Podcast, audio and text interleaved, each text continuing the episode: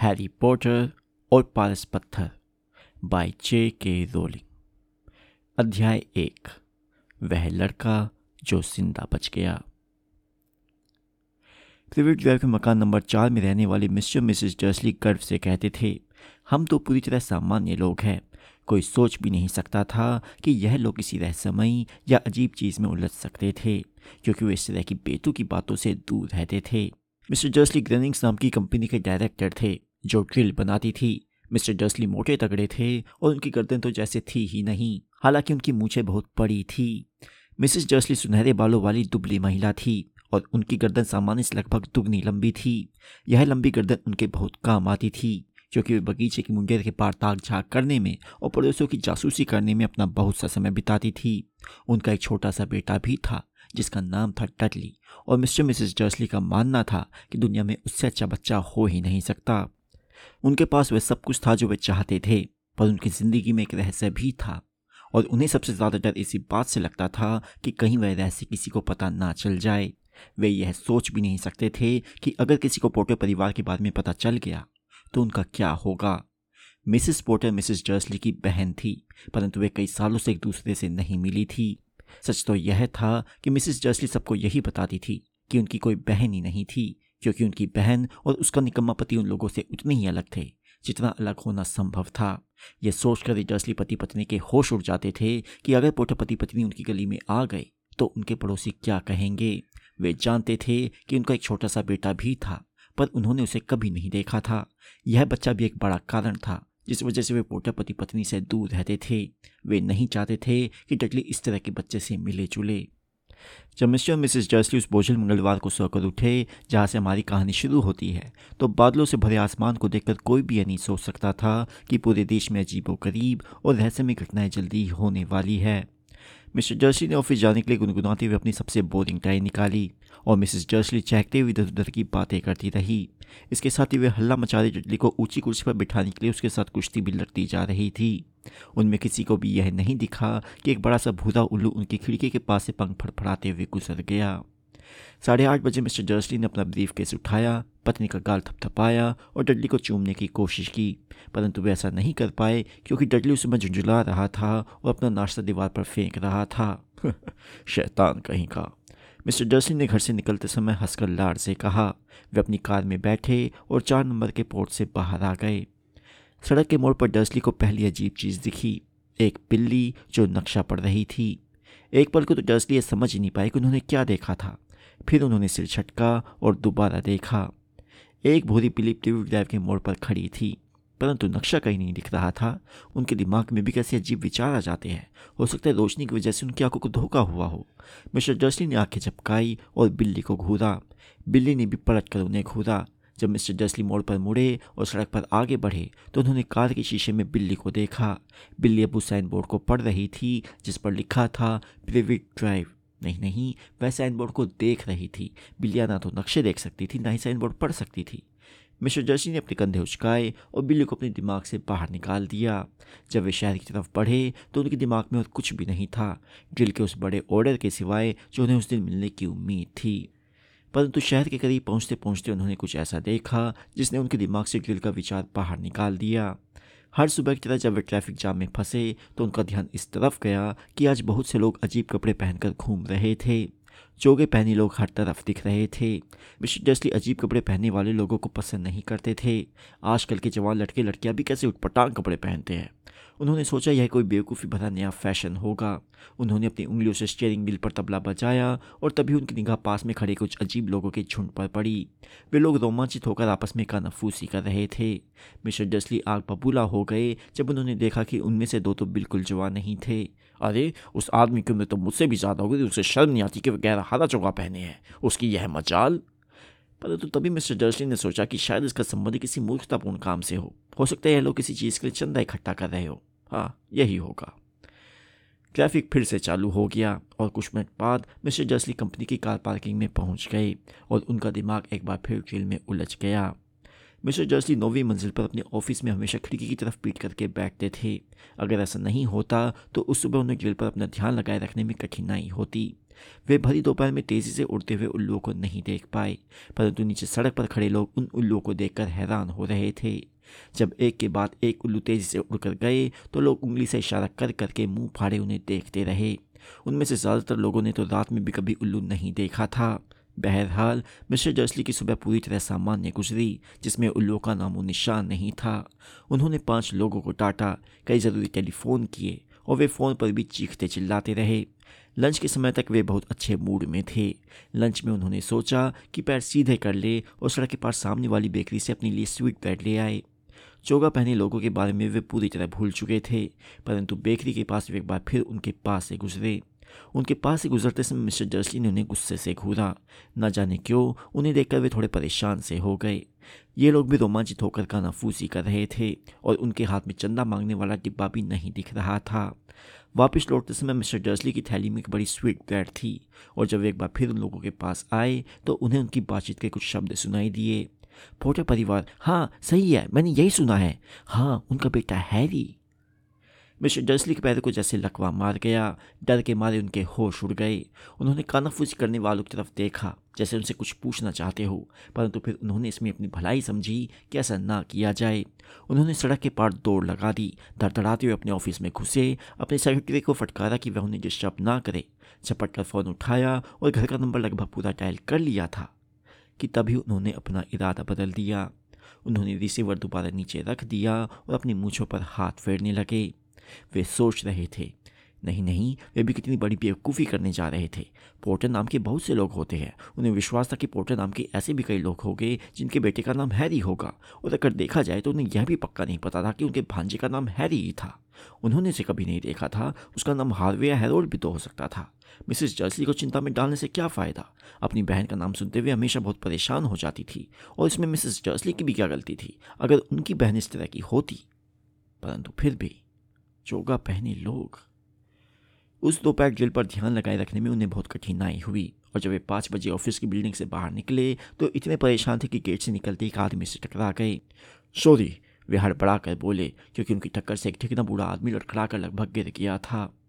कुछ सेकंड बाद जाकर मिस्टर जर्सली का ध्यान इस तरफ़ गया कि उस आदमी ने बैंगनी रंग का चौका पहन रखा था। टकराव ज़मीन पर लगभग गिर जाने के बाद भी वे कतई नाराज़ या परेशान नहीं दिख रहा था। इसके बजाय उसके चेहरे पर चौड़ी मुस्कान खिली थी। उसने अपनी चिंचियाती सी कापती आवाज़ में कहा और उसकी आवाज़ इतनी अजीब थी कि आसपास के लोग उसे घूरने लगे। कोई बात नहीं आज मुझे कोई भी चीज़ परेशान नहीं कर सकती। खुशियाँ मना क्योंकि तुम जानते हो कोरोना आखिरकार चला गया है। आज का दिन इतनी खुशी का है कि तुम्हारे जैसे बगले को भी जश्न मनाना चाहिए। और फिर उसी बूढ़े ने मिस्टर जर्सली की कमर में हाथ डालकर उन्हें गले लगाया और वहाँ से चल दिया। मिस्टर जर्सली वहीं किसी पेड़ की तरह खड़े रह गए। एक अजनबी ने उन्हें गले लगाया था। यही नहीं, उसने उन्हें मगलू भी कहा था, चाहे उसका जो भी मतलब होता हो। उनके दिमाग के पुर्जे हिल चुके थे। वे अपनी कार की तरफ़ लपके और घर की तरफ़ चल दिए। उन्हें आशा थी कि यह सब बातें उनकी कल्पना की उपजी होगी, और यह आशा उन्होंने आज से पहले कभी नहीं की थी, क्योंकि वे कल्पना की उड़ान को पसंद नहीं करते थे। जब अपने घर के पोर्च में अंदर घुसे तो उन्होंने जो पहली चीज़ देखी, उसे देखकर उनका दिमाग और ख़राब हो गया। जिस भूरी बिल्ली को उन्होंने सुबह देखा था, वह अब उनकी बगीचे की मुंडेर पर बैठी हुई थी। उन्हें पूरा विश्वास था कि यह वही बिल्ली थी, क्योंकि इसकी आँखों की चार तरफ़ भी उसी तरह के निशान थे। शू! मिस्टर जर्सली ज़ोर से चिल्लाए। बिल्ली टस से मस नहीं हुई। इसके बजाय उसने मिस्टर जर्सली की तरफ़ घूर कर देखा। मिस्टर जर्सली हैरान रह गए। क्या यह आम बिल्लियों जैसा व्यवहार था? अपने आप को संभालने की कोशिश करते हुए वे घर के अंदर घुसे। अब भी उनका यह पक्का इरादा था कि वे अपनी पत्नी को कुछ भी नहीं बताएँगे। मिसेस जर्सली का दिन अच्छा और सामान्य गुजरा था। उन्होंने डिनर पर अपने पति को बताया कि पड़ोसन की अपनी बेटी के साथ क्या समस्याएँ चल रही है और डडली ने एक नया वाक्य सीखा है। नहीं करूँगा।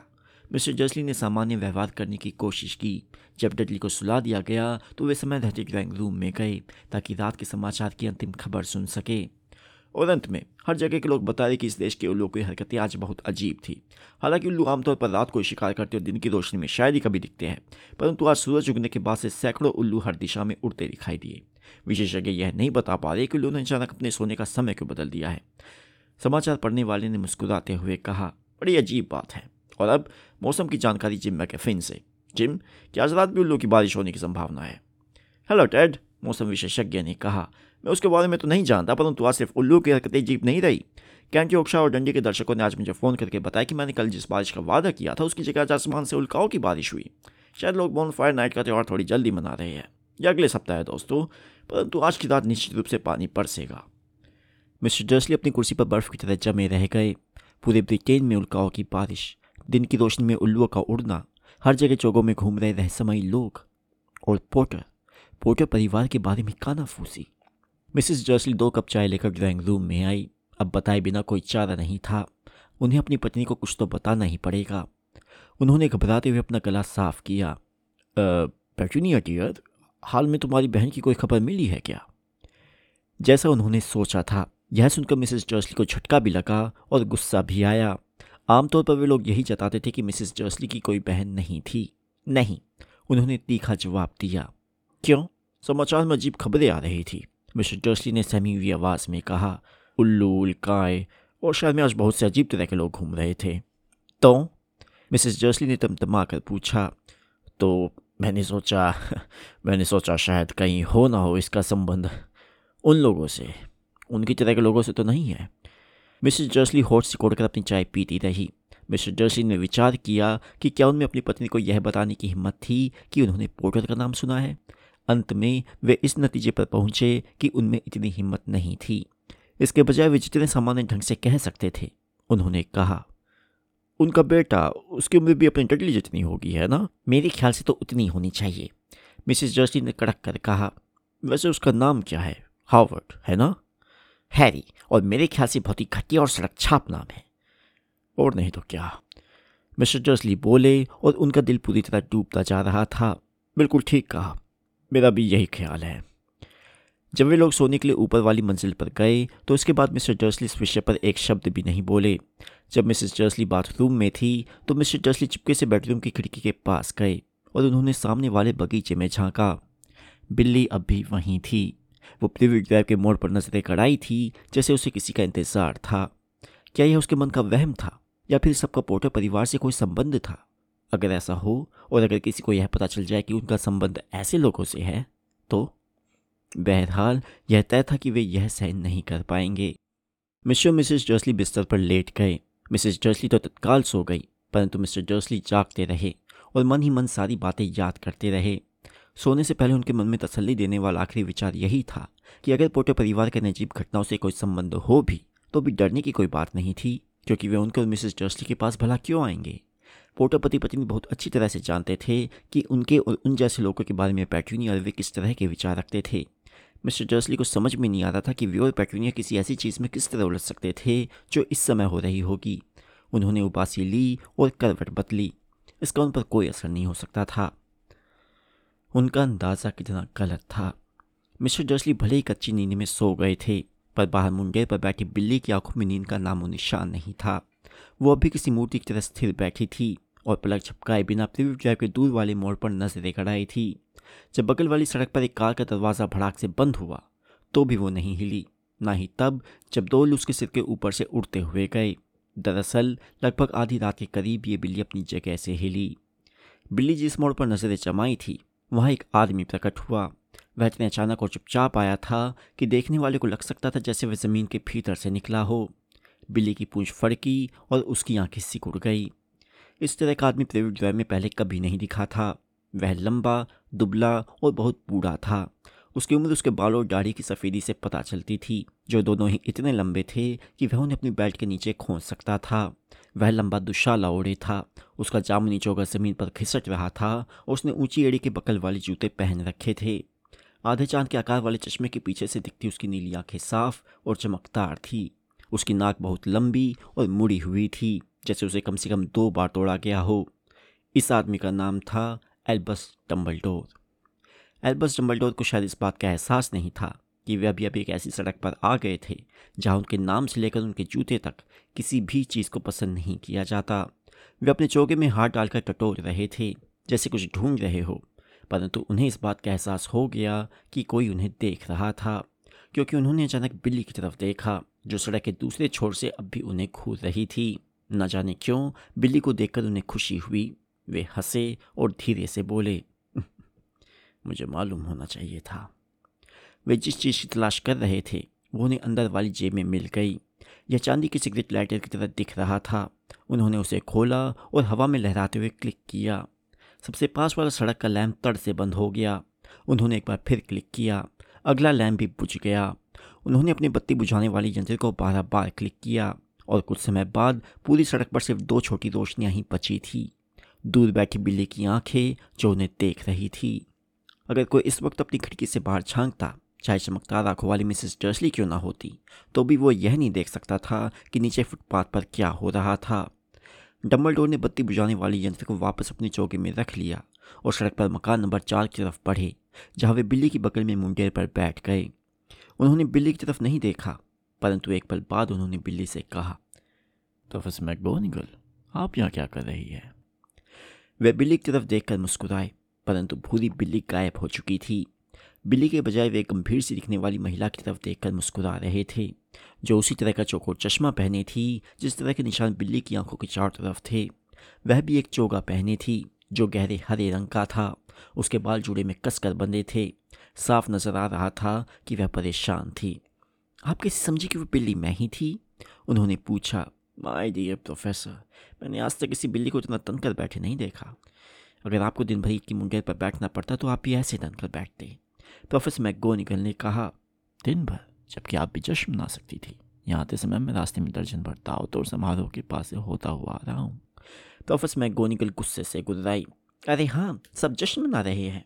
उन्होंने बेचैन होकर कहा, वैसे समझदारी सी में होती कि वे थोड़े सावधान रहते, परंतु नहीं, यहाँ तक कि मगलू भी जान गए कि कोई अजीब चीज़ हुई है। उनके समाचारों में खबर थी। उन्होंने अपने सिर को डर्सली के अंधेरे ड्राइंग रूम की खिड़की की तरफ़ झटके से मोड़ा। मैंने समाचार सुने थे, उल्लू के झुंड, उल्काए, वे लोग पूरी तरह मूर्ख नहीं है, उन्हें पता चलना ही था। कैंट मुल्काओं की बारिश, मैं शर्ट लगा सकती हूँ कि डिगलस डिगल का काम होगा, उसमें थेले भर की अकल नहीं है। आप उन्हें दोष कैसे दे सकती है?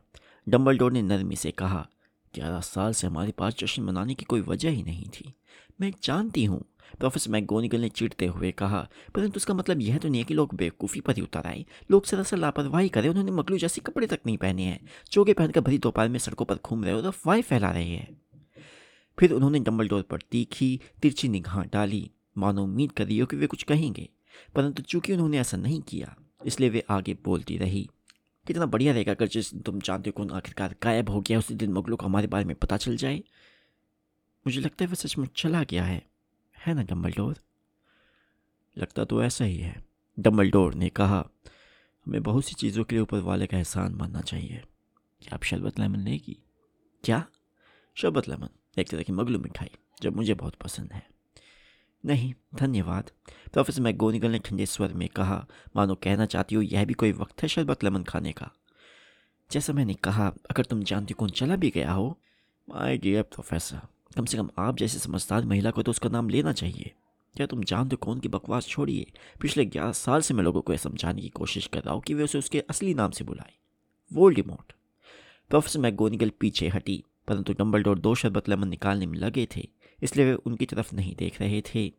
अगर हम कहते रहे, तुम जानते हो कौन? तुम जानते हो कौन? तो समझना बहुत मुश्किल हो जाता है। मुझे कभी नहीं लगा कि वोल्डिमोट का नाम लेने में डरने की कोई वजह है। मैं जानती हूँ कि आप नहीं डरते। प्रोफेसर मैगोनिकल ने कहा। उनके स्वर में आधी तारीफ़ और आधी उलझन साफ़ सुनाई दे रही थी। आपकी बात अलग है। सब जानते कि आप ही वकीली आदमी जिसे तुम जानते हो। अरे अच्छा वोल्डिमोट डरता था। आप मेरी ज़रूरत से ज़्यादा तारीफ़ कर रही है। डम्बलडोर ने शांति से कहा, वोल्डमोट में ऐसी शक्तियाँ जो मुझमें कभी नहीं हो सकती। सिर्फ़ इसलिए क्योंकि आप इतने महान हैं कि आप उनका इस्तेमाल नहीं करना चाहते। मेरी किस्मत अच्छी है कि आज अंधेरा है। मैं तब से इतना कभी नहीं शर्माया जब मैडम पोम्फी ने मेरे नए मफलर की तारीफ़ की थी। प्रोफेसर मैगोनिकल ने डम्बल को खोल कर देखा और कहा, उन लोगों की तो छोड़िए, उससे भी तेज़ रफ्तार से अफवाह चारों उड़ रही है।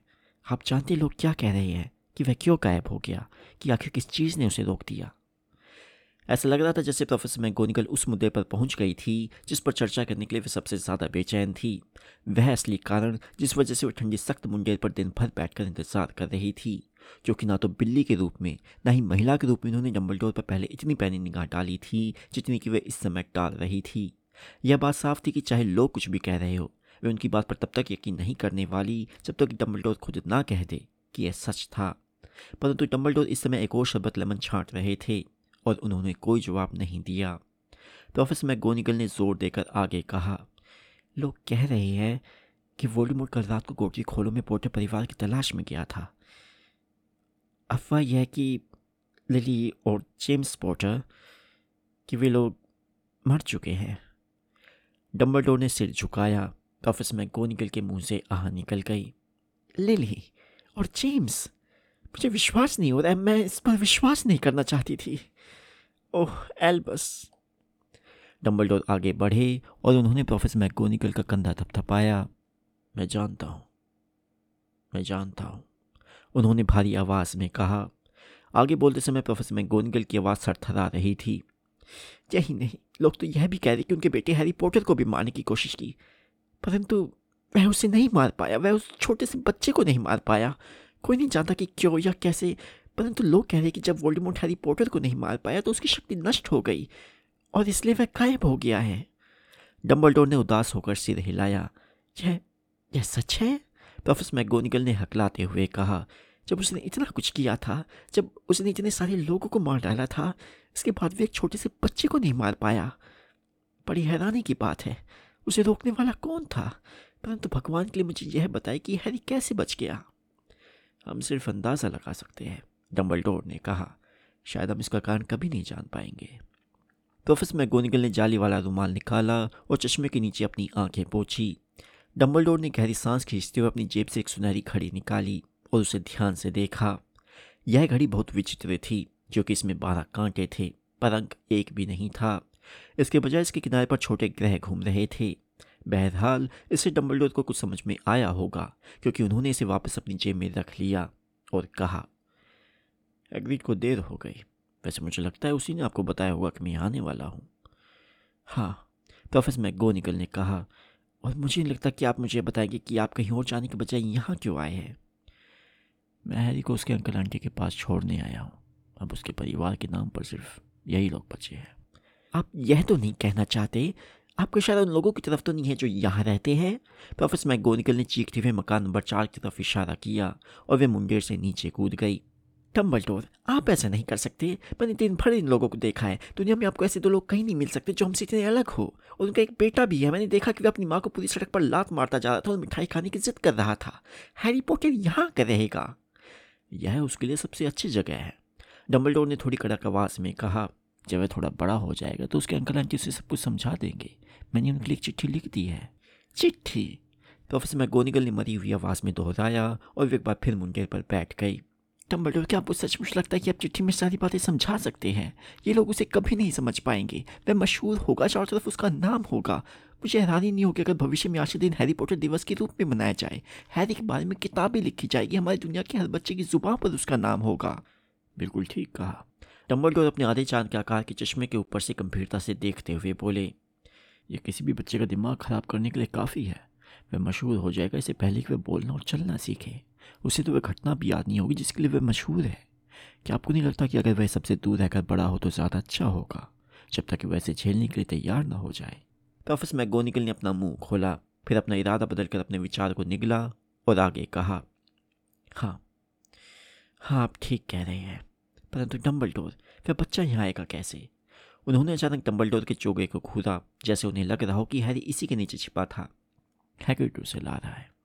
क्या आपको यह ठीक लगता है कि आप हैग्रिड पर इतने महत्वपूर्ण काम के लिए भरोसा कर रहे हैं? मुझे हैग्रिड पर अपनी जान से ज़्यादा भरोसा है। डम्बल डोर ने कहा, मैं यह नहीं कहती कि वह दिल का बुरा है। प्रोफेसर मैगोनिकल ने मन मार कर कहा, परंतु आपको यह तो मानना ही पड़ेगा कि वह थोड़ा लापरवाह है। उसकी यह आदत है, यह कैसी आवाज़ है? एक हल्की गड़गड़ की आवाज़ ने उनकी चारों तरफ़ फैली खामोशी तोड़ी। आवाज़ धीरे धीरे तेज़ होती गई। उन्होंने सड़क पर ऊपर और नीचे की तरफ़ हेडलाइट की रोशनी की तलाश की और जब आवाज़ बहुत तेज़ हो गई तो उन्होंने ऊपर आसमान की तरफ़ देखा।